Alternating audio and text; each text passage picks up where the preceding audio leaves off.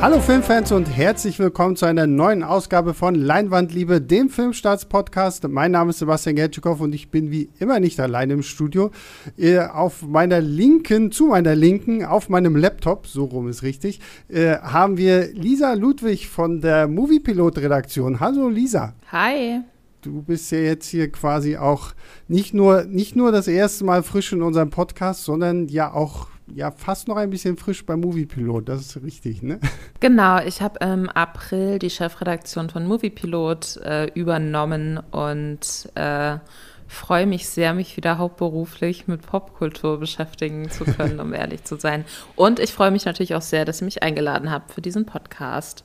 Ja, du, sehr gerne. Ich freue mich ja immer, wenn wir auch mal wieder ein paar äh, neue Leute hier irgendwie mit reinholen können, weil neue Leute heißt neue Sichtweise, neue Perspektiven. Das ist immer toll dann bei diesen Filmdiskussionen. Und äh, zu meiner Rechten sitzt der gute Pascal, den habt ihr jetzt auch schon häufiger gehört. Der hat so einen kleinen Lauf jetzt gerade, ne? Hallo. das ist jetzt schon auch irgendwie, das hatten wir schon einige zusammen. Ja, ne? ich glaube drei. Ja, sehr gut, sehr gut. Ähm, und ich freue mich ganz besonders, weil ich glaube, heute werden wir eine äh, interessante Diskussion führen zu einem sehr interessanten Film, der, glaube ich, auch allgemein einfach sich gut dazu eignet, über ihn zu sprechen, nämlich Promising Young Woman. Der wurde ja, glaube ich, auch ziemlich häufig jetzt mittlerweile durch Corona irgendwie verschoben und was weiß ich nicht alles. Theoretisch hätte der auch schon letztes Jahr irgendwie genau. in die Kinos kommen sollen war ja auch großer Oscar-Anwärter ähm, für bester Film, beste Regie. Carrie Mulligan auch als beste Hauptdarstellerin. Drehbuch Letzt gewonnen. Drehbuch, äh, genau, Originaldrehbuch hat die äh, Regisseurin und Autorin Emerald Fennell auch gewonnen. Und ich glaube auch noch bester Schnitt war auch noch irgendwie mit drin. Ähm, ja, haben wir auf jeden Fall eine Handvoll an Awards, zumindest wenn wir jetzt nur auf die Oscars gucken. Ich glaube, es gibt noch viele andere. Ähm, aber bevor wir einsteigen, Lisa, willst du vielleicht unseren äh, Zuhörern da draußen kurz erklären, worum geht es eigentlich in Promising Young Woman? Genau, also äh, für alle Leute, die äh, schon Trailer gesehen haben, da sah es, glaube ich, im ersten Moment nach so einem klassischen Rape-Revenge-Thriller aus. Also wir sehen äh, eine junge Frau, so um die 30, Cassie, die äh, tagsüber in einem Café arbeitet und nachts aber immer wieder in denselben Bars landet, dort so tut, als würde sie sich betrinken und dann sich von Männern mit nach Hause nehmen lässt. Ähm, warum tut sie so, als wäre sie betrunken? Sie möchte herausfinden, ob diese Männer, die so auf Nice Guys tun und quasi sagen, du, ich sehe schon, du bist viel zu betrunken, komm, ich helfe dir nach Hause zu kommen. Ähm, sie will sehen, ob die sich an ihr vergehen würden. Also ob diese Männer ähm, ihre Betrunkenheit ausnutzen würden, ähm, um sie zu missbrauchen. Und es stellt sich heraus, die meisten Männer versuchen das tatsächlich auch. Ähm, in dem Moment, wo sie das versuchen, ist, äh, ja, überrascht Cassie sie damit, dass sie äh, eben zeigt, wie nüchtern sie wirklich ist und konfrontiert diese Männer. Und äh, der Grund dafür, dass Cassie das tut, ist, dass eine, äh, ja, ihre beste Freundin äh, sich umgebracht hat, Suizid begangen hat, nachdem sie vergewaltigt wurde und niemand ihr geglaubt hat. Also Cassie versucht, ihre beste Freundin zu retten, indem sie Männer damit konfrontiert und deren eigene Doppelmoral, so von wegen, von wegen, ihr seid nette Typen, ihr seid mhm. genauso schlimm wie ähm, jeder andere auch, der äh, ja sexualisierte Gewalt begeht. Ähm, das ist so der Kern des Films. Passierte natürlich noch einiges anderes, aber ich glaube, da kommen wir jetzt auch noch drauf zu sprechen. Genau, genau, ja, du hast schon richtig gesagt, es passiert natürlich auch noch was anderes. Die große Story ist ja auch noch, dass sie ja so ein bisschen versucht, diejenigen Mittäter, die quasi in irgendeiner Form mit diesem äh, Gewaltverbrechen an ihrer Freundin zu tun hatten, dass sie die natürlich auch noch zur Rechtschaffen zur Rechtschaffenheit zieht, sagt man das? Zur Rechenschaft. Rechenschaft. Zur Rechenschaft. Zur Rechenschaft. Ja, okay. äh, voll der Wortdreher drin, aber egal, genau, dass sie die zur Rechen, ich, ich sage dass sie die sich an denen rächen will, so rum, ich werde dieses Wort heute nicht mehr benutzen. ähm, und genau, ich glaube, wir müssen auch definitiv, weil da besteht gerade auch bei mir am meisten Gesprächsbedarf, wir müssen am Ende in einem eher spoilerlastigen Teil dann, glaube ich, auch nochmal über das Finale an sich sprechen ähm, weil da sind mir so ein paar Sachen ganz besonders irgendwie, die, die mich irgendwo auch so ein bisschen gestört haben. Ähm, aber deswegen, genau, fangen wir einfach mal an. Lisa, du hast es ja schon erwähnt, ähm, es geht so in diese Richtung Rape and Revenge, aber auf eine ganz, ganz andere Art und Weise, wie wir dieses Subgenre eigentlich irgendwo gewohnt sind. Weil normalerweise sind diese Filme ja immer so, ähm, wir, wir sehen diesen Gewaltakt an der Frau, meist durch mehrere Männer, und dann rächt sie sich danach durch. Ich glaube, so einer der Klassiker ist dieser I Spit on Your Grave aus genau. den Ende 70er Jahre, glaube genau, ich, genau. oder so. Mhm. Der das ja auch dann quasi so ein bisschen losgetreten hat. Vielleicht mal erstmal so tendenziell, wie, wie steht ihr so zu diesem Genre? Gibt es da vielleicht irgendwie Vertreter, wo man sagen könnte, okay, das ist ein Film, der ist trotz des Themas schwer, aber sollte man vielleicht mal gesehen haben? Oder ist das eher so ein, so ein, so ein Filmgenre, wo man sich immer noch fragt, okay, wie, wie konnte es überhaupt jemals dazu kommen? Ähm, ich glaube, der erste Rape-Revenge-Film, den ich tatsächlich gesehen habe, war Baise-Moi. Das ist ein äh, französischer Film aus dem Jahr 2000. Mhm. Ähm, der aber auch eher so klassisch ist. Mhm. Also ähm, Frau wird von mehreren Männern vergewaltigt, ähm, sie wiederum wird dann beschuldigt, sie sei selbst daran schuld gewesen. Und ähm, was, was sie dann dazu bringt, so eine Art ja, Rache, Amoklauf zu vollführen und einfach Männer umzubringen, um sich zu rächen. Mhm. Den habe ich damals gesehen mir war in dem Moment noch gar nicht unbedingt bewusst, dass es so ein ganz eigenes Genre ist. Und mhm. seitdem ja auch noch mal einige andere Filme in dem Bereich erschienen sind. Ich fand es aber total spannend und ich muss sagen, dass das sowas war, ohne dass ich jetzt äh, harte Gewalt befürworte äh, vor der Kamera, aber das ist sowas, wo ich irgendwie als Frau und als Person die äh, selbst auch schon in übergriffige Situationen gekommen ist und die Freundinnen hat, die das auch erleben mussten, wo ich mir wirklich denke, so ja, man knall sie doch alle ab. Also das ist wirklich sowas, da habe ich so eine gewisse Genugtuung, wie ich sowas gucke, weil ich mir denke, ich verstehe die Wut hm. der Protagonistinnen irgendwie. Deswegen ist es ein Genre, was ich grundlegend sehr interessant finde. Ja, äh, da würde ich zustimmen. Ähm, welchen Film ich da zum Beispiel ganz großartig finde, ist Die Frau mit der 45er Magnum oder 44er? Ne, 45er Magnum von äh, Abel Ferrara aus den 70ern. Äh, der treibt das auch nochmal extrem auf die Spitze. Äh, dann gibt's natürlich auch noch das letzte Haus links. Äh, allerdings ist da so ein bisschen äh, der Racheaspekt verschoben, ähm, aber auch eine sehr interessante Auseinandersetzung darüber, ähm, über allgemein über das Rape and Revenge Genre, wobei das ja auch einer der äh, Begründer des mhm. Genres mhm. ist und welchen ich natürlich auch sehr großartig finde, hast du schon erwähnt, ist Ich spuck auf dein Grab. Mhm. Ähm, das sind alles sehr interessante Auseinandersetzungen mit äh, weiblicher Sexualität und ähm, mit äh, der Nachvollziehbarkeit von Rache und ja, ist ein interessantes Subgenre. Mhm. Ich glaube, mein erster, damit bin ich auch wieder mehr so beim französischen Film, war tatsächlich Irreversibel von Gaspar Noé, mhm. Der ja aber so ein bisschen mehr in die Richtung geht, dass der Mann sich ja dann genau. quasi dafür rächt. Und welchen ich irgendwie so gar nicht, aber ich weiß auch gar nicht, ob der so richtig in dieses Genre zählt, ähm, äh, Deliverance ist ja auch zumindest so ein bisschen, ich meine, ja, da wird tatsächlich ja ein, ein, ein Mann vergewaltigt genau. von Männern und ähm, ist aber, glaube ich, auch mehr so ein bisschen so diese, dieser Anfang von diesem äh, Hillbilly Survival Horror. Backwood Horror. Genau, ja. ja. Aber das ist natürlich auch ein sehr interessanter Vertreter, weil da eben die männliche Perspektive ist, dass ein mhm. Mann äh, von Männern vergewaltigt wird und sich dann gerecht wird, ja. Äh, der ist natürlich auch grandios. Aber kommen wir jetzt mal zurück zu Promising Young Woman, weil was ich an dem Film tatsächlich sehr ähm, interessant fand, war auf der einen Seite natürlich, dass so die, die, die Perspektive trotzdem so ein bisschen ähm, verschoben wurde, weil wir ihr Cassies beste Freundin Nina, die sich ja nach der Vergewaltigung umgebracht hat, ähm, eigentlich nie so wirklich zu Gesicht bekommen. Sie, sie lebt ja für uns mehr durch all das, was Cassie tut.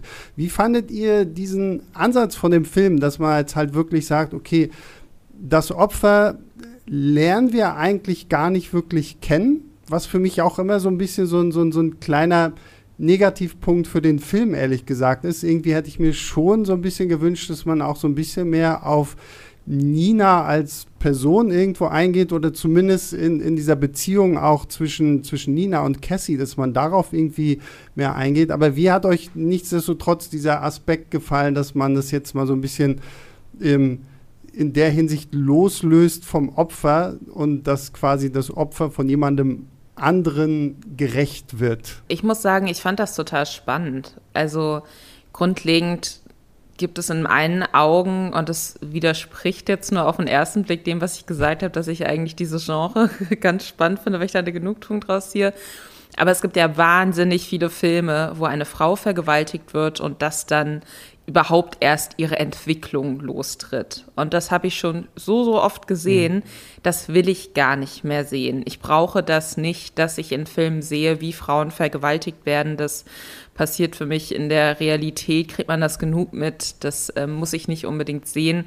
Und vor allem wird das ja dann oft auch noch so sehr, ähm, ja, pornografisch abgefilmt irgendwie, ohne da wirklich das Grauen dahinter äh, in Bilder zu fassen. Ähm, deswegen fand ich es grundlegend schon mal gut, dass man eben nicht so standardmäßig anfängt, hm. sondern dass man ähm, die Erzählung hat, da ist eine Frau, die wurde vergewaltigt, niemand hat ihr geglaubt und sie ist daran zerbrochen.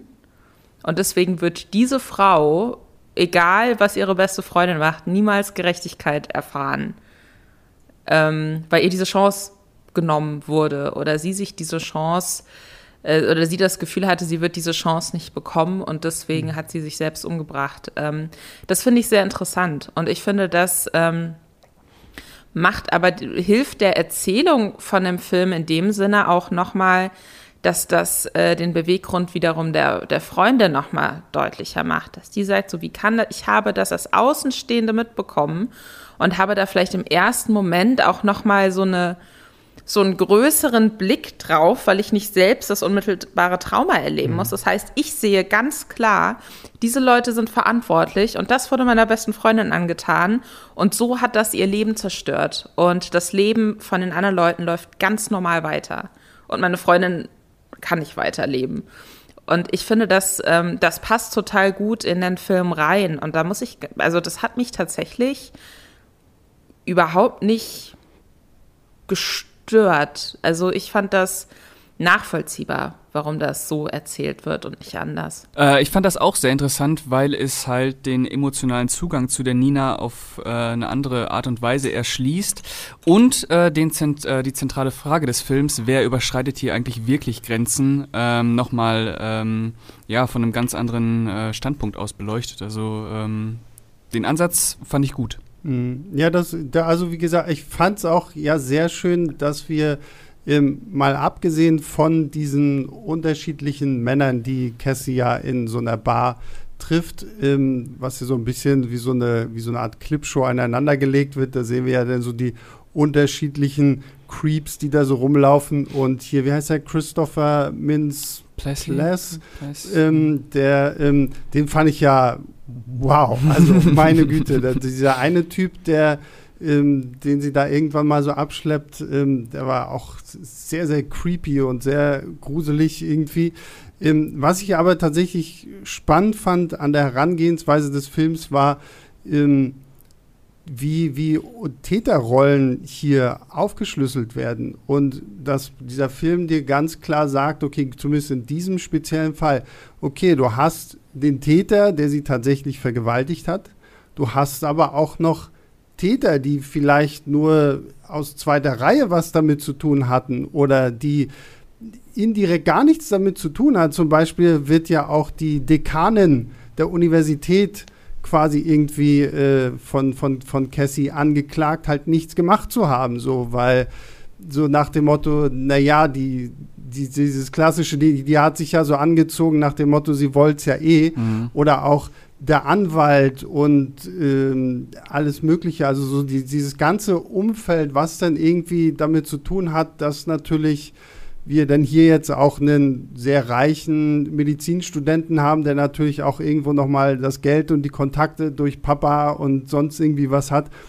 um dem halt leichter zu entkommen. Und das ist so ein, so ein Aspekt, den fand ich tatsächlich wirklich sehr, sehr interessant, weil man halt wirklich ähm, mal aufschlüsselt, wie viel letztendlich da in, in solch, solche Sachen reingreifen und wie, wie schwierig das letztendlich auch ist, sozusagen, okay, ähm, wenn jetzt eine Frau kommt und diese Anschuldigung äh, macht, dass sie jemand vergewaltigt hat, wie, wie schwierig das denn trotzdem für sie halt immer noch ist, zu sagen, dass sie nicht sofort auf offene Ohren stößt, sondern so nach dem Motto, okay, ganz ruhig. Jetzt gucken wir erstmal, okay, ach, du hast getrunken, mhm, okay, du hattest ein kurzes Kleid mhm. an und sowas alles. Also wie das quasi ähm, thematisch einfach aufgefächert wurde äh, innerhalb dieser unterschiedlichen Etappen, die Cassie quasi in ihrem äh, Rachefeldzug durchläuft. Wie habt ihr das so wahrgenommen? Ich fand das auch wahnsinnig gut gelöst. Also gerade ähm, kommen wir vielleicht auch später nochmal zu, aber dass dann auch Charaktere, die man über den Großteil des Films als ganz große Sympathieträger mhm. wahrnimmt. Und ich denke, ja, aber guck mal hier, es, es gibt auch die guten Männer in dem Film irgendwie, ähm, dass die sich dann auf kurz oder lang doch auch zumindest wenn auch nicht als unmittelbare Mittäter, aber als so Mitschützende irgendwie so darstellen das, ähm, das hinterlässt so ein ganz ekliges Gefühl, ist aber auch sehr nah an der Realität dran, mhm. weil auch wenn man sich so ähm, Fälle wie den von Brock Turner zum Beispiel anguckt, der ja den äh, Filmtitel auch inspiriert hat. Also das war ein, äh, oder ist, lebt ja noch, äh, ist ein ähm, Student gewesen, der verurteilt wurde, weil er eine Mitstudentin vergewaltigt hat und auch wirklich brutal vergewaltigt hat. Und der hat genau äh, drei Monate im Gefängnis gesessen dafür und äh, wurde von allen Seiten verteidigt. Und sein Vater hat noch einen dramatischen Brief ans Gericht geschrieben, der sehr äh, publik auch umgegangen ist, ähm, wo er gesagt hat, aber wie kann man denn jetzt die Zukunft von meinem Sohn zerstören? Äh, er war doch sonst eigentlich immer voll der nette Typ und einfach vielversprechender junger Mann, so auf die Art. Ähm, es ist eine Sache, dass, dass solche schrecklichen Übergriffe passieren, aber wenn das dann passiert ist und man als Opfer denkt, ich, wie kann das denn sein? So, ich, mhm. jetzt muss mir doch, mir muss doch jemand glauben, oder das haben ja vielleicht sogar Leute wirklich aktiv mitbekommen. Und dann merkst du, niemand glaubt dir oder niemand hört dir zu oder die Leute äh, lügen ganz bewusst über diesen Vorfall, weil sie ihren besten Kumpel schützen wollen oder so. Ich glaube, das ist das, was ähm, der Freundin von Cassie in diesem Film auch so den letzten Stoß noch gegeben hat. So, dass wenn man wirklich merkt, so, okay, jetzt werde, jetzt wird mir die Schuld für das zugeschoben, was mir angetan wurde. Hm. Ähm, das, das zeigt der Film sehr, sehr gut. Und das ist aber auch was, was oft in der Realität passiert, weswegen ja der Großteil ähm, mutmaßlich äh, der Großteil der ähm, ja, sexuellen Übergriffe nicht angezeigt werden, weil einfach äh, Opfer das Gefühl haben, okay, zum einen kann ich das nicht richtig beweisen und zum anderen glaubt mir sowieso niemand und warum, ne, da muss ich jetzt halt irgendwie lernen, alleine damit zu leben, aber Gerechtigkeit werde ich nicht erfahren. Hm. Ja, also wir gehen auf jeden Fall, glaube ich, nachher nochmal in den Spoiler-Teil, weil ähm, das äh, wollen wir natürlich unseren Zuhörern nicht antun, dass wir jetzt schon zu viel verraten. Aber ich glaube, es ist tatsächlich bei diesem Film ganz interessant, da auch wirklich nochmal mal in so einen Bereich zu gehen, wo wir einfach offener über bestimmte Wendungen und äh, plötzliche Plot-Twists irgendwie sprechen können. Ähm, deswegen bleiben wir aber jetzt natürlich erstmal noch so ein bisschen äh, offener. Und ich würde mal sagen, gehen wir mal so ein bisschen vielleicht so auch die, die Schauspieler durch. So ähm, Carrie Mulligan, die ja auch für die beste Hauptrolle nominiert gewesen ist. Wie fandet ihr sie? Äh, ich fand sie sehr gut. Äh, ich finde, Carrie Mulligan ist eh eine der besten Schauspielerinnen, die wir so haben. Und ähm, die trägt den Film auf jeden Fall. Zeigt auch ihre Bandbreite, was äh, Durchtriebenheit und Verletzlichkeit äh, angeht. Ähm, ich fand das sehr stark, ja. also ich glaube, ich habe sowieso seit Jahren einen krassen Crush einfach auf Carrie Mulligan. Ich finde die ganz, ganz toll. Ich hätte auch wirklich den Oscar gegönnt. Ähm, wenn wir nachher dann im äh, Spoiler-Teil sind, äh, habe ich da auch nochmal so eine ganz konkrete Szene, in der ich sie unfassbar finde. Ähm, finde ich unfassbar toll, wie sie das macht und auch so im ganz Kleinen immer wieder so so leicht durchblitzen lässt, wie am Ende sie eigentlich ist. Und dann aber trotzdem eben immer diese harte, starke, ich räche jetzt meine Freundin Fassade aufrechterhält. Das finde ich unfassbar gut. Ich muss aber auch sagen, dass ich Bo Burnham ähm, in seiner Rolle als Ryan, als äh, ja, Partner von Carrie Mulligans äh, Cassie, ähm, wahnsinnig stark finde und auch sehr facettenreich finde. Und was ich extrem spannend finde, ist, dass ähm, so diese Nice Guys, die da sich dann doch als äh, potenzielle Vergewaltiger herausstellen, gerade zu Beginn des Films, ähm, äh, mit Adam Brody, den viele wahrscheinlich vor allem irgendwie aus OC California als den cuten Typen kennen, die er ganz toll fand, ähm, dass der da eben auch als so ein Typ besetzt ist. Also, dass man wirklich denkt, ah, okay, also man fällt auch auf diese äh, Schauspielereien in dem Moment und denkt sich, nee, aber der bringt die jetzt bestimmt wirklich nur nach Hause. Ja. Der sieht einfach aus wie ein netter Typ und ich hatte das Gefühl, ich kenne den Schauspieler. Ähm, und dann äh, stellt, dann berichtet er so dass, ich sage jetzt mal böse raus, dass ähm, das finde ich extrem spannend. Das äh, finde ja. ich wirklich insgesamt extrem smart besetzt. Ja, das Casting ist sowieso super, gerade wo du es jetzt ansprichst, so diese vermeintlichen Good Guys im Film sind ja alle so durch die Bank durch so besetzt, wo du dir denkst, so, ja, mein Gott, so, so ne? Es ist halt so, so ein netter Kerl irgendwie, wie kann der da jemals irgendwie sowas angehen? Was ich, wen ich auch sehr toll fand, waren äh, Clancy Brown und Jennifer Coolidge als die Eltern von Cassie, die ja auch noch mal so eine ganz surreale Note bringen. Ich fand sowieso dieses ganze Elternhaus von Cassie, wo sie da ja auch noch bei ihren Eltern lebt und wo, wenn sie jetzt zu ihrem 30. Geburtstag so ein rosa Koffer geschenkt bekommt, so nach dem Motto, der zieh halt endlich mal aus. Das hatte auch so, ich, ich, was Surreales, was ich immer noch nicht so richtig greifen kann, weil dieses ganze Haus wirkte auch mehr wie so ein Museum mit diesen, mit den Räumen und diesen, diesen alten Sofas und Tischen und wirkte auch wie nicht von dieser Welt und gleichzeitig auch ihre Eltern, die so merkwürdig abgebrüht sind und ganz, ganz gut. Die haben mich so ein bisschen an die Eltern von Alex aus Clockwork Orange erinnert, so die mhm. auch so irgendwie so versucht haben, so ja, unser Sohn, Mann und der ist toll, aber irgendwie sollte er trotzdem mal langsam raus. Und ähm, auch die beiden haben ja auch so eine sehr, sehr merkwürdige Chemie miteinander, wo du dir auch denkst, okay, das könnte fast ein eigener Filmwert sein, sich, sich nur mal auf diese Eltern stürzen und äh, wie, wie sie da überhaupt irgendwie leben, weil da merkst du auch, okay, da, da ist auch irgendwas schwelt so im Hintergrund, was, was faszinierend, merkwürdig und gruselig zugleich ist. Also das fand ich wirklich so vom Casting her, fand ich das auch ähm, sehr, sehr toll. Ähm, aber ich muss halt trotzdem sagen, so bei, bei all der Thematik, die wir jetzt bei diesem Film hatten, ich bin dann am Ende doch eher ein bisschen enttäuscht aus diesem Film rausgegangen. Und ich versuche, seitdem ich diesen Film gesehen habe, und das ist jetzt eine Woche, glaube ich, mhm. etwa her, herauszufinden, woran es gelegen hat. Weil, wie gesagt, wir haben ja jetzt eigentlich bislang recht positiv über den Film gesprochen. Ich mochte diesen neuen Ansatz, dass wir mal dieses Rape and Revenge halt nicht aus dieser Perspektive haben, okay, erst müssen wir mit ansehen, wie eine Frau vergewaltigt wird und dann erst wird sie zur, zur krassen Dominatrix, die alle Kerle umbringt, die hier ums Eck laufen.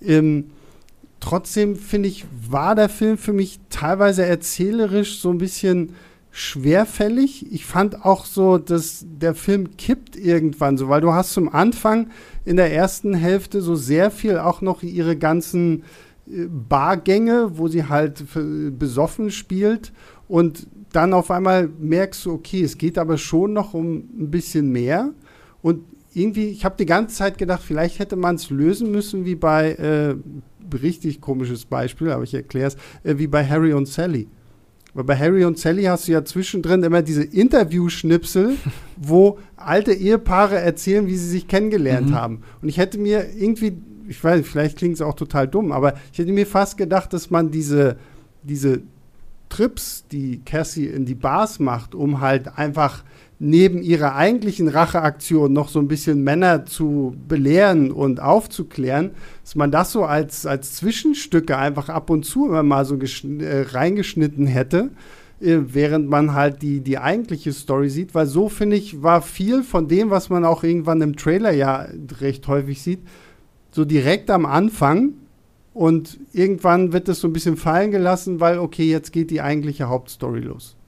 Das fand ich erzählerisch nicht, vielleicht nicht ganz so clever, hat mich nicht ganz so angesprochen. Wie sieht es bei euch aus?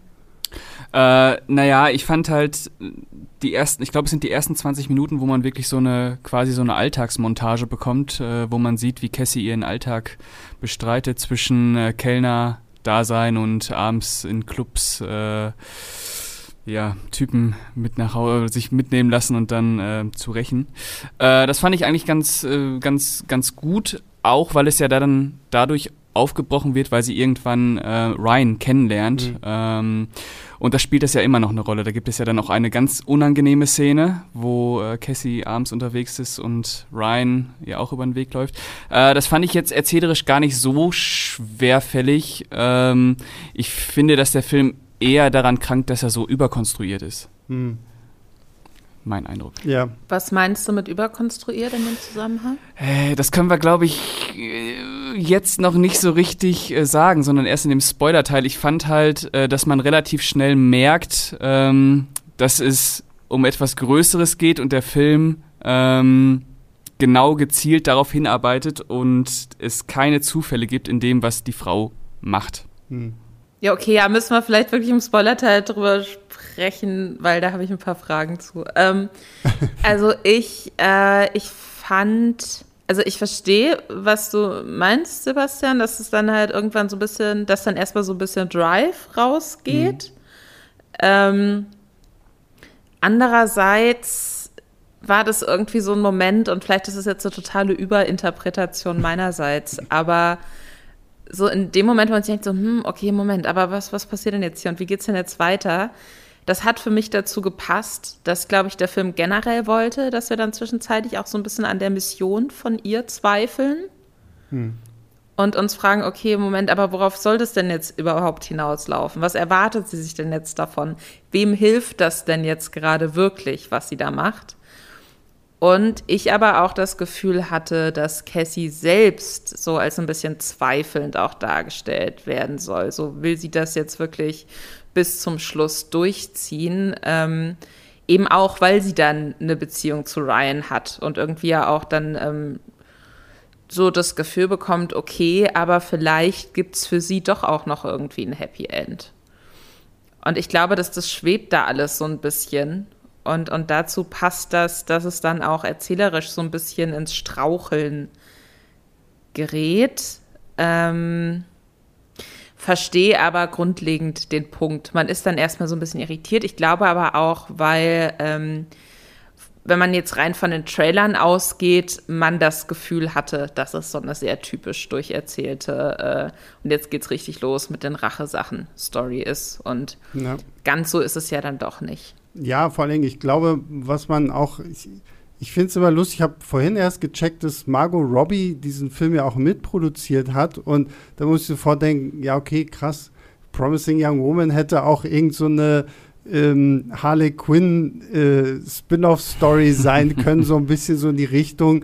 Äh, wird ja auch Carrie Mulligan so auch von, von, von ihren äh, Outfits und so äh, manchmal gepusht so und Klar, vielleicht, weil es gerade halt nicht so explizit auf so Gewalt ausgeht oder so, ist es vielleicht auch einfach so dieser Punkt, wo man da tatsächlich so ein bisschen umdenken muss, weil ähm, so die Sachen, die sie macht, wirken im ersten Augenblick immer so extrem krass, werden dann aber auch immer sehr schnell wieder so ein bisschen abgeschwächt, finde ich. Und auch da können wir dann gleich nochmal im Spoiler-Teil zu drauf eingehen, weil das für mich dann auch so ein bisschen dieser Punkt ist, wo ich auch Pascal recht geben muss, dass mir viele wichtige Schlüsselmomente in diesem Film tatsächlich einfach ein bisschen zu konstruiert wirken und zu sehr auf dieses, auf diesen, auf diesen Punkt drauf, es gibt keine guten Männer in diesem Universum des Films.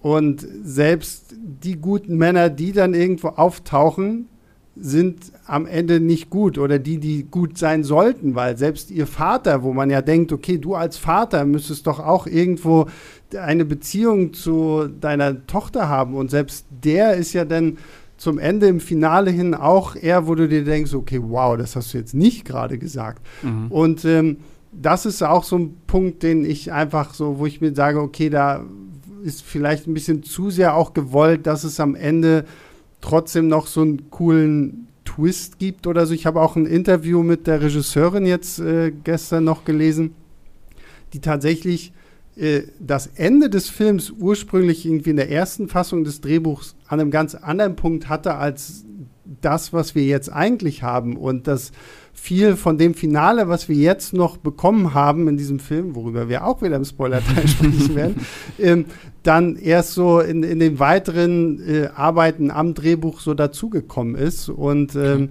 da habe ich manchmal einfach so ein bisschen das Gefühl gehabt, dass das hätte cooler und glatter einfach irgendwie ablaufen können, als das, was es jetzt so am Ende gewesen ist. Ähm, ja, und deswegen, ich glaube, bevor wir hier zu lange um den heißen Brei reden, gehen wir in den Spoiler-Teil. Nichtsdestotrotz, damit alle Leute, die jetzt sich nicht spoilern lassen wollen, machen wir natürlich vorm Spoiler-Teil immer unsere kleine Fazitrunde.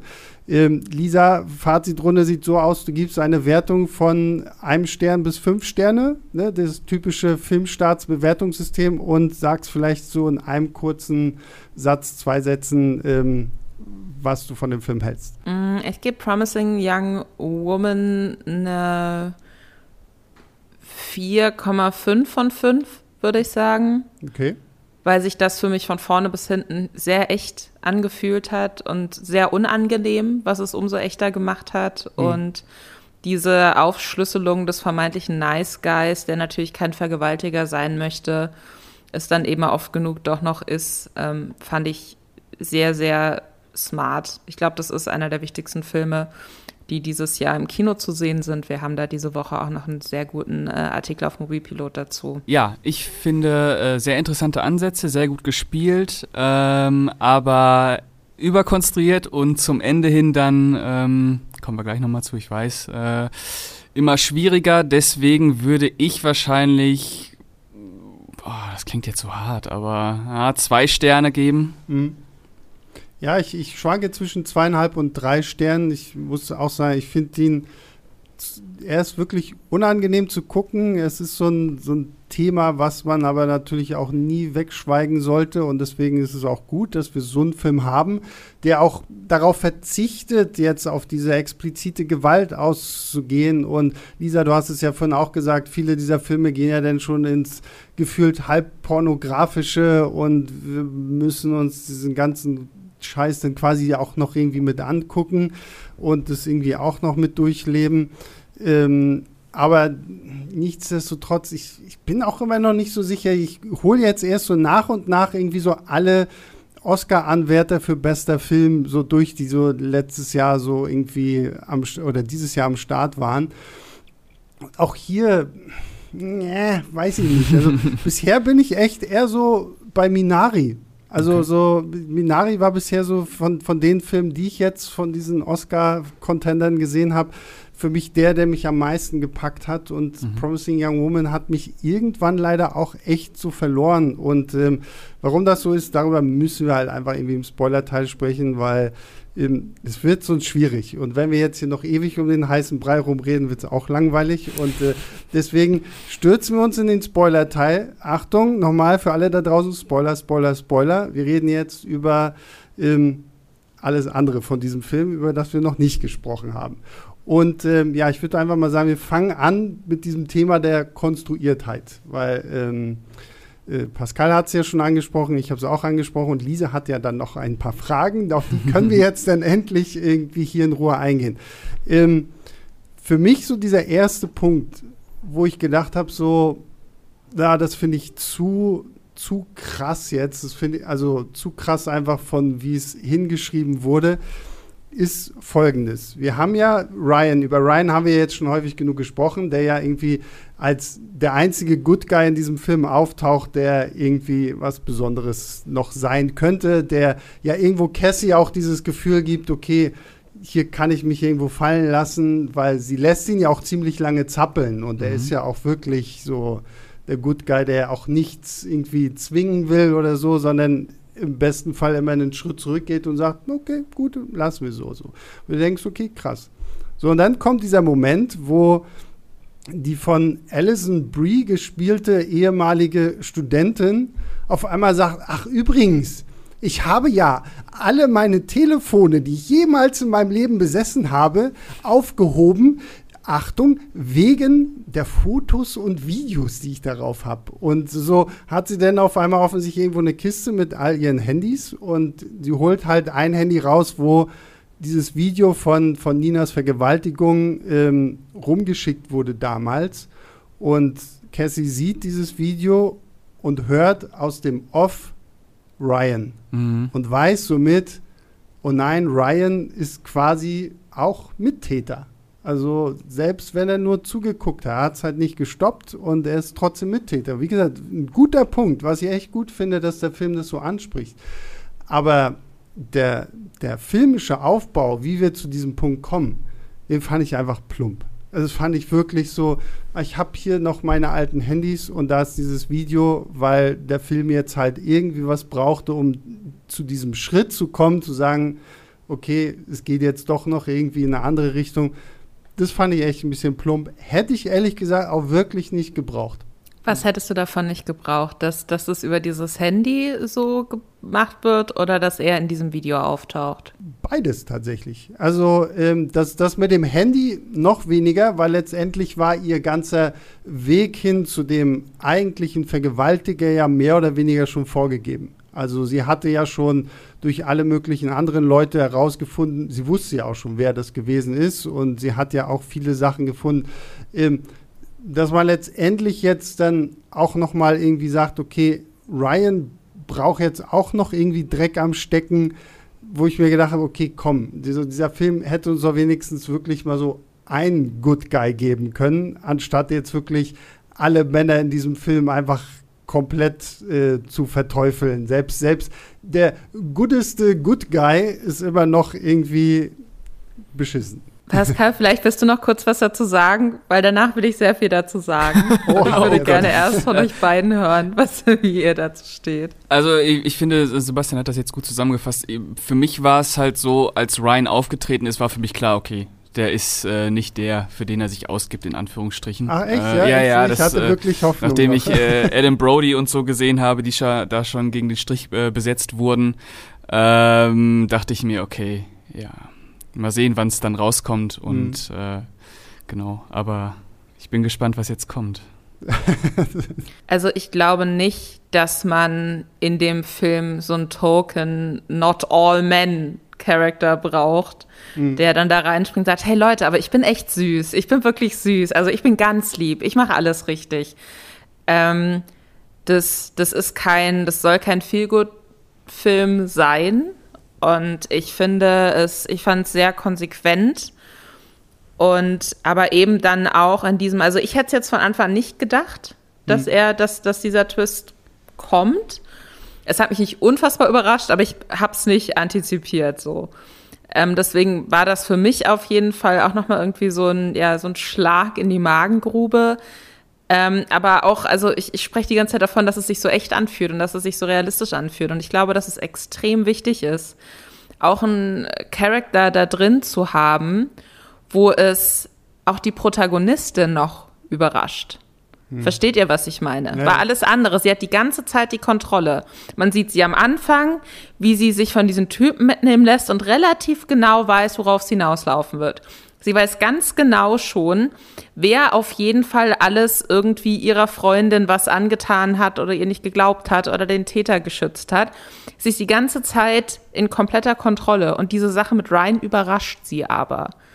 Und ich glaube, das ist für den Charakter in dem Film total wichtig, dass sie das nochmal überrascht. Und vor allem glaube ich, und ähm, das ist auch die Szene, die ich vorhin schon angesprochen hatte, die ich so krass fand, wie sie ihn damit konfrontiert und wo dann auch so ein bisschen so seine Maske fällt. Er ist der süße Typ, er liebt sie ja so sehr und alles ganz, ganz toll.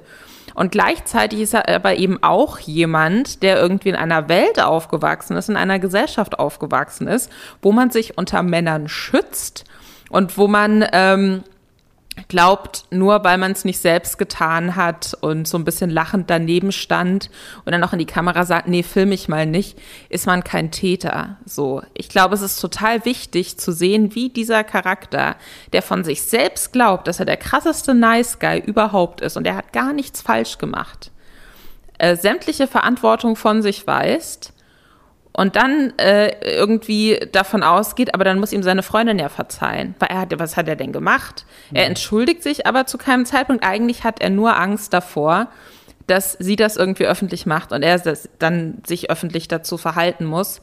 Und dann äh, zeigt sich eben auch, dass ähm, dass er sie auch gar nicht so auf Augenhöhe sieht, sondern dass sie für ihn, ne, also sie hat ja, war ja auch mal Medizinstudentin, hat das dann abgebrochen nach diesem Vorfall er ist Arzt geworden, dass er sie, sie dann noch irgendwie so als Versager bezeichnet. Also so dieser Nice Guy, der wirklich glaubt, er ist der beste, korrekteste Mensch der Welt, aber so korrekt ist er eben auch nicht. Ich fand es wichtig, hm. das drin zu haben.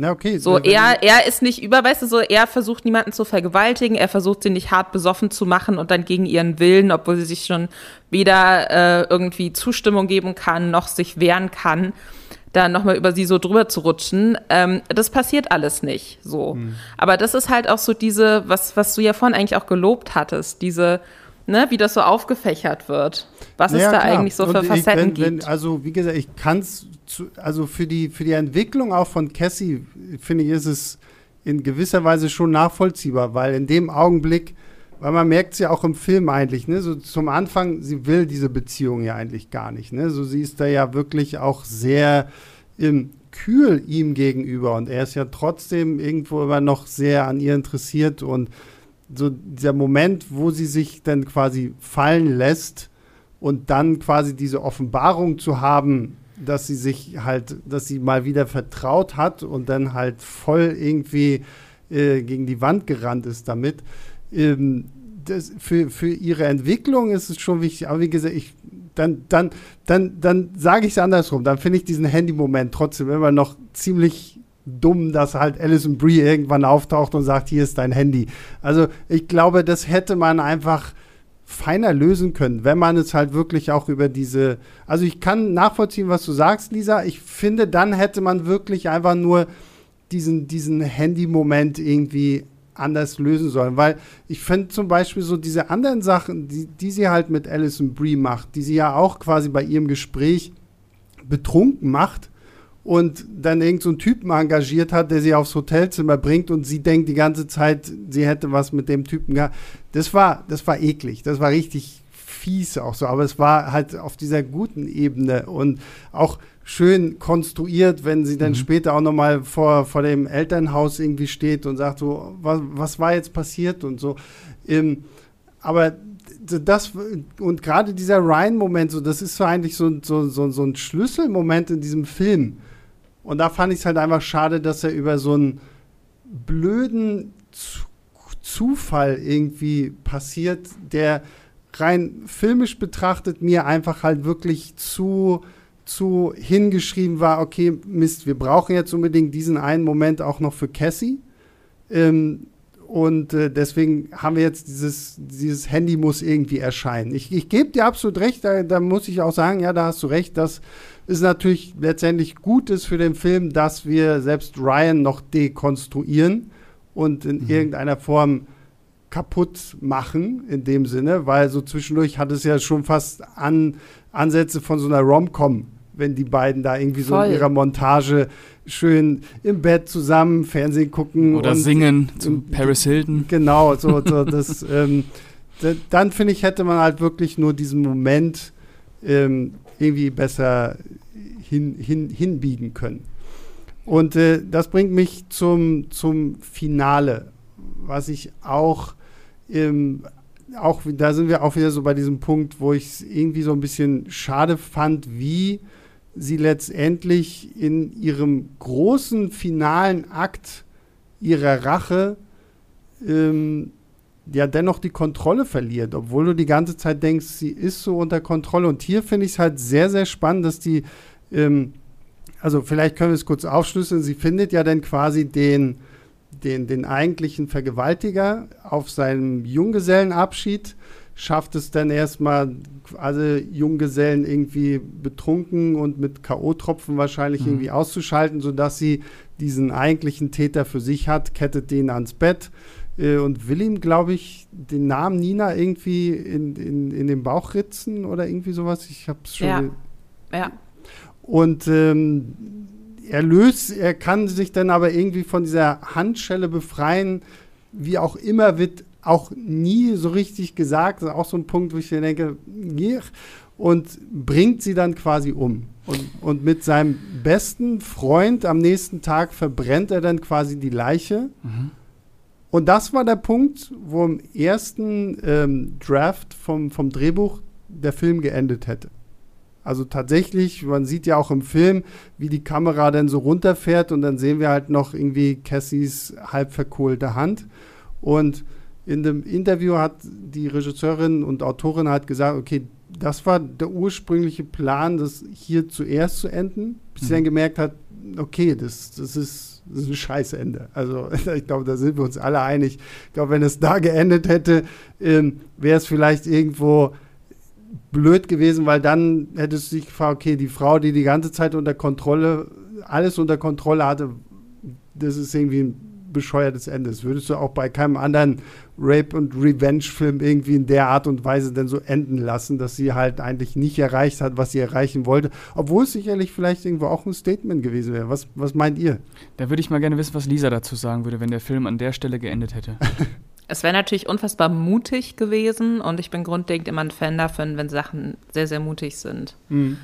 Ähm, ich glaube aber nicht, dass es den Film besser gemacht hätte. Ich glaube, es hätte ihn schlechter gemacht. Und ich habe jetzt so schon viel Diskussion, ähm, gerade im englischsprachigen Raum darüber mitbekommen, dass Leute gesagt haben, auch zu dem tatsächlichen Ende, zu dem wir dann gleich noch im mhm. Detail kommen, Leute meinten, warum kann es nicht einfach zumindest so ein bisschen Happy End geben? Warum muss sie überhaupt sterben? Weil wir wissen doch eh schon alle, dass Rape Culture scheiße ist und dass es furchtbar ist und, und dass die Welt furchtbar ist und wieso kann nicht zumindest dieser Film so ein bisschen hoffnungsvoller noch am Schluss sein? Ähm, deswegen war es vielleicht aber dann so ein guter Mittelweg zu sagen, man geht nicht komplett auf Happy End, mhm. was in meinen Augen auch nicht zum Film gepasst hätte und zu diesem dann doch, finde ich, sehr realistischen, dann doch irgendwie nuancierten Bild, was da vermittelt wird. Ähm, also so ein vorzeitiger Tod hätte ich, äh, hätte ich nicht gut gefunden, hätte mich, glaube ich, hart abgefuckt. Mhm.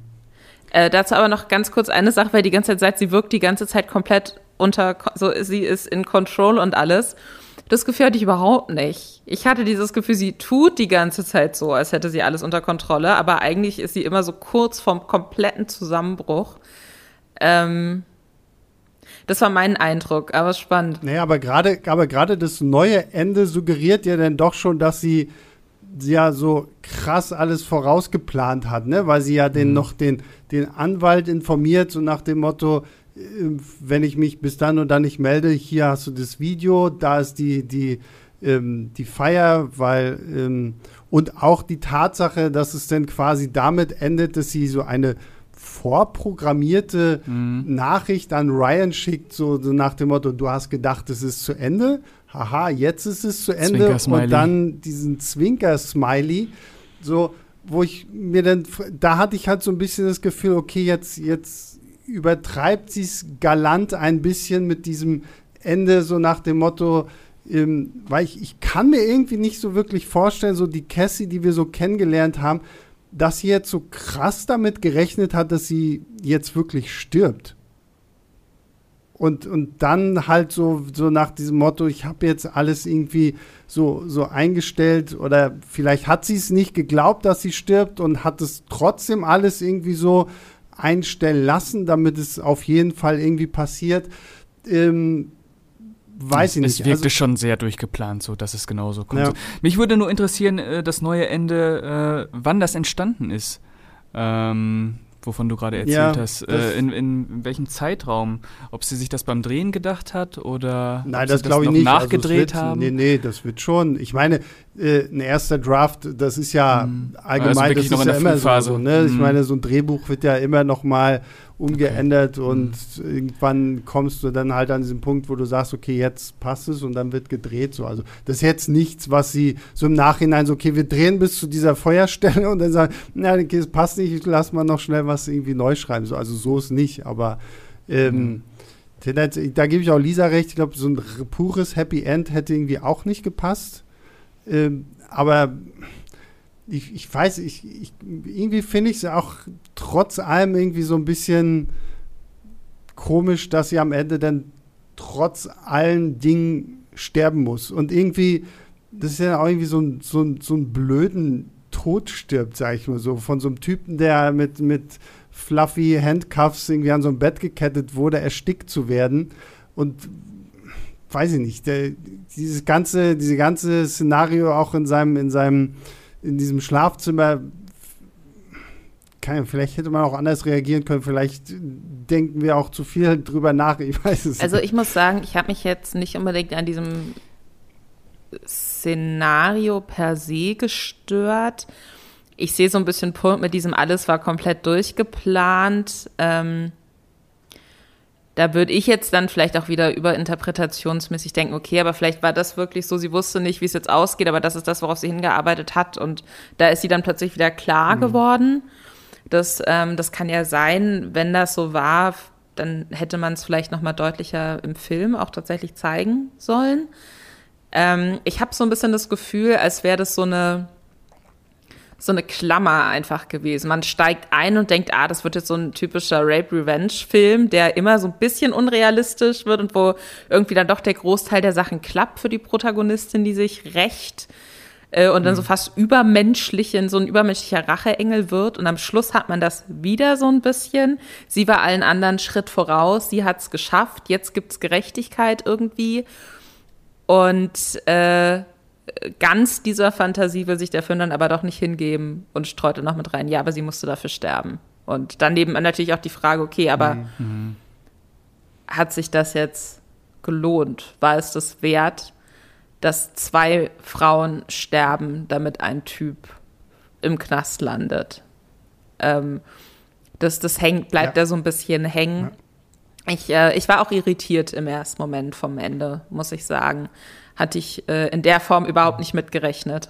Weil es vielleicht auch echt so ein bisschen so, so ein Tonalitätssprung irgendwie ist von dem, was wir eigentlich bis dahin so hatten, ne? Weil wir ja doch irgendwie sehr in so einem, ja doch ziemlich realistischen Bild uns einfach bewegen und dieses letzte bisschen hat ja dann so, so ein so ein, so ein Supervillain-Charakter irgendwie so, haha, mein, mein böser Plan ist, oder mein guter Plan in diesem Fall, ist irgendwie aufgegangen.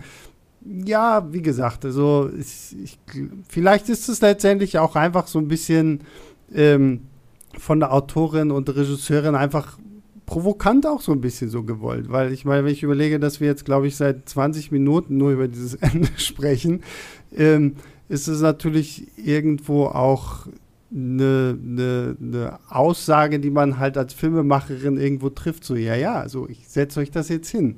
Jetzt seid ihr dran. So, redet darüber. So, ne? Und ich meine, das ist ja irgendwo dann zumindest was, was Gutes, was dieser Film halt einfach rüberbringt, dass man halt vielleicht auch noch mal mehr über solche Sachen redet. Und gerade im Aspekt, im Zusammenhang auch mit diesem Film kann man natürlich wahnsinnig viel darüber reden und da gibt es auch viel zu reden, viel zu interpretieren und das macht, glaube ich, auch das, das Ganze ja irgendwo so ein bisschen aus, warum wir auch immer wieder jede Woche hier sitzen und uns über Filme unterhalten, weil letztendlich wollen wir unterhalten werden, aber wenn wir um, irgendwo noch ein bisschen Diskussion dazu haben, umso besser. Kann halt nicht alles Marvel sein oder so. ähm, ich würde euch gerne noch eine Frage stellen, weil das interessiert mich wirklich.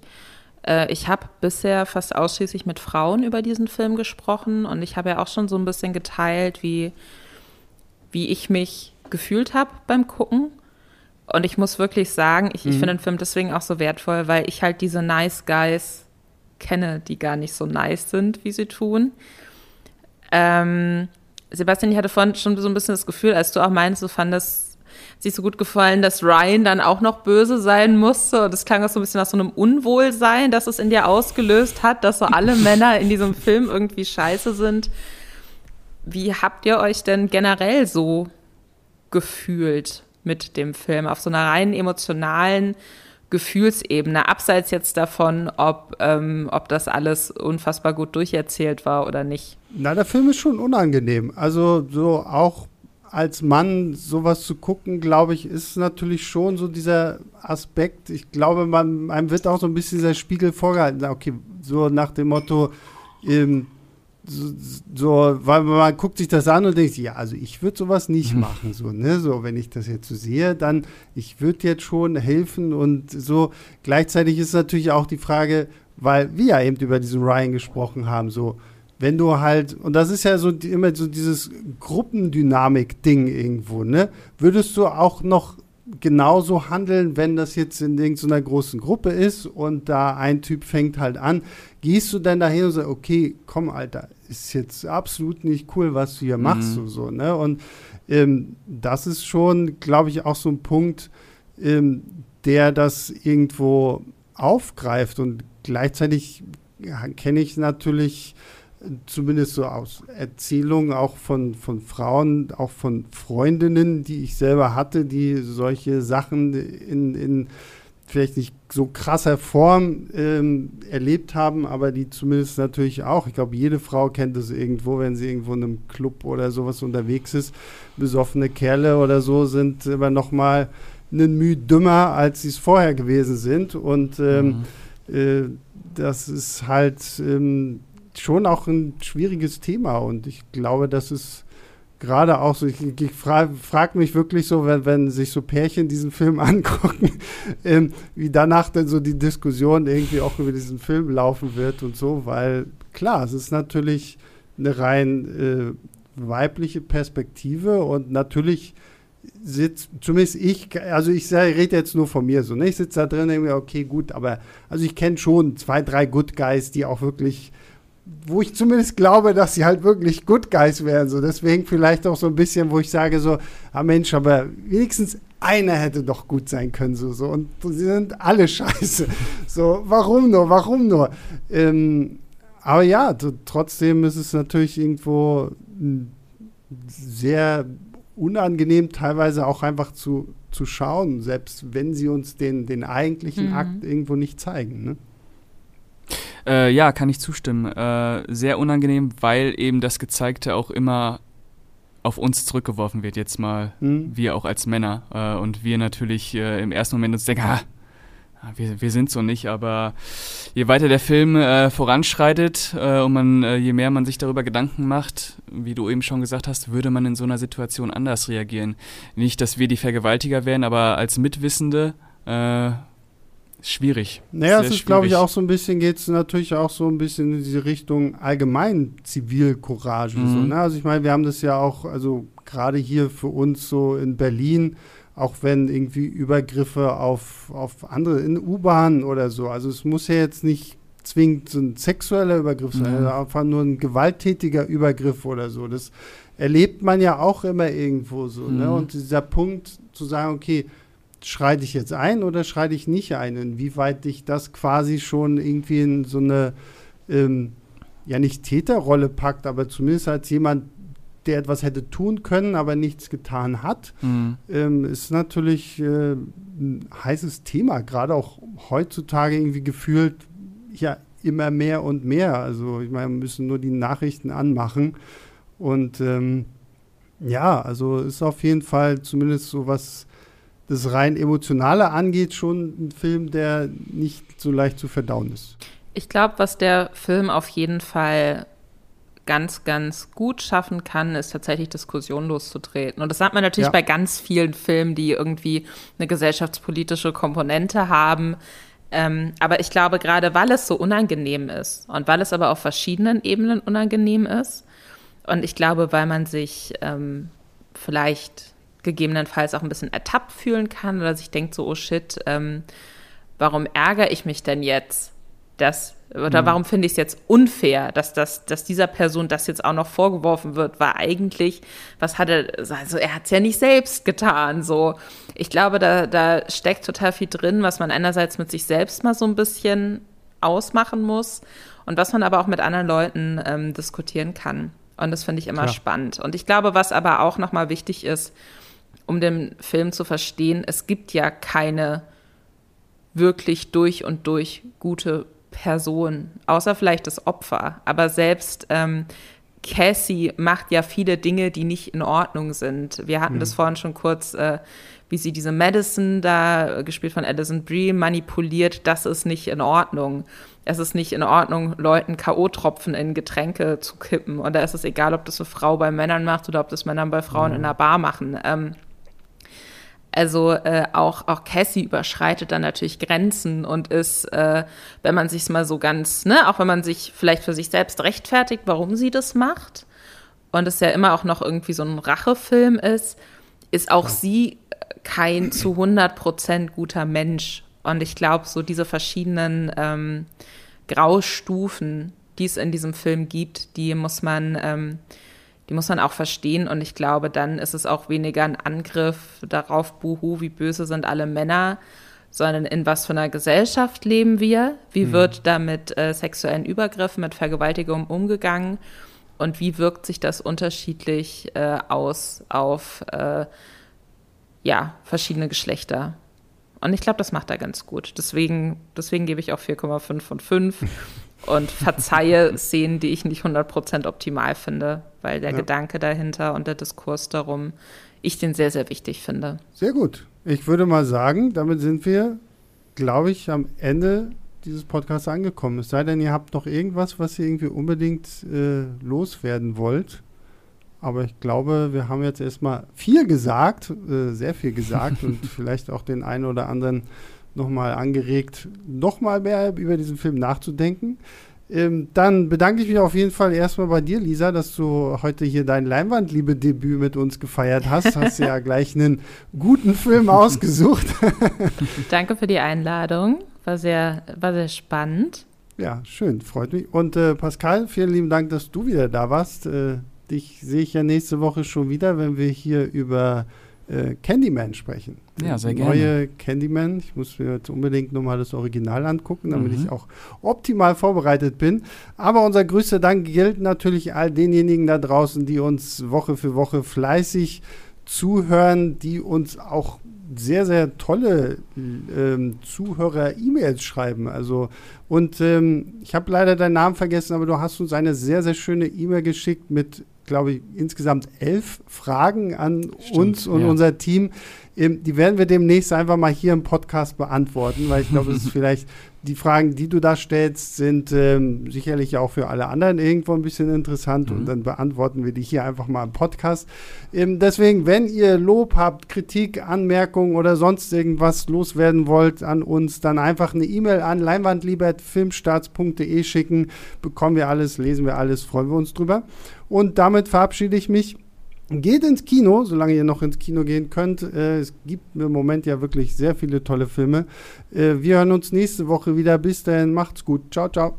Leinwandliebe und Sebastians 5 Minuten sind Filmstarts-Podcasts der Webedia GmbH. Moderation und Schnitt Sebastian Gertschikow, Produktion Tobias Meyer, Monique Stibbe und Nina Becker. Die Songs Take a Chance und Easy Jam im Intro und Outro kommen von Kevin McLeod. Die Links zur Musik und zur Lizenz findet ihr in den Shownotes.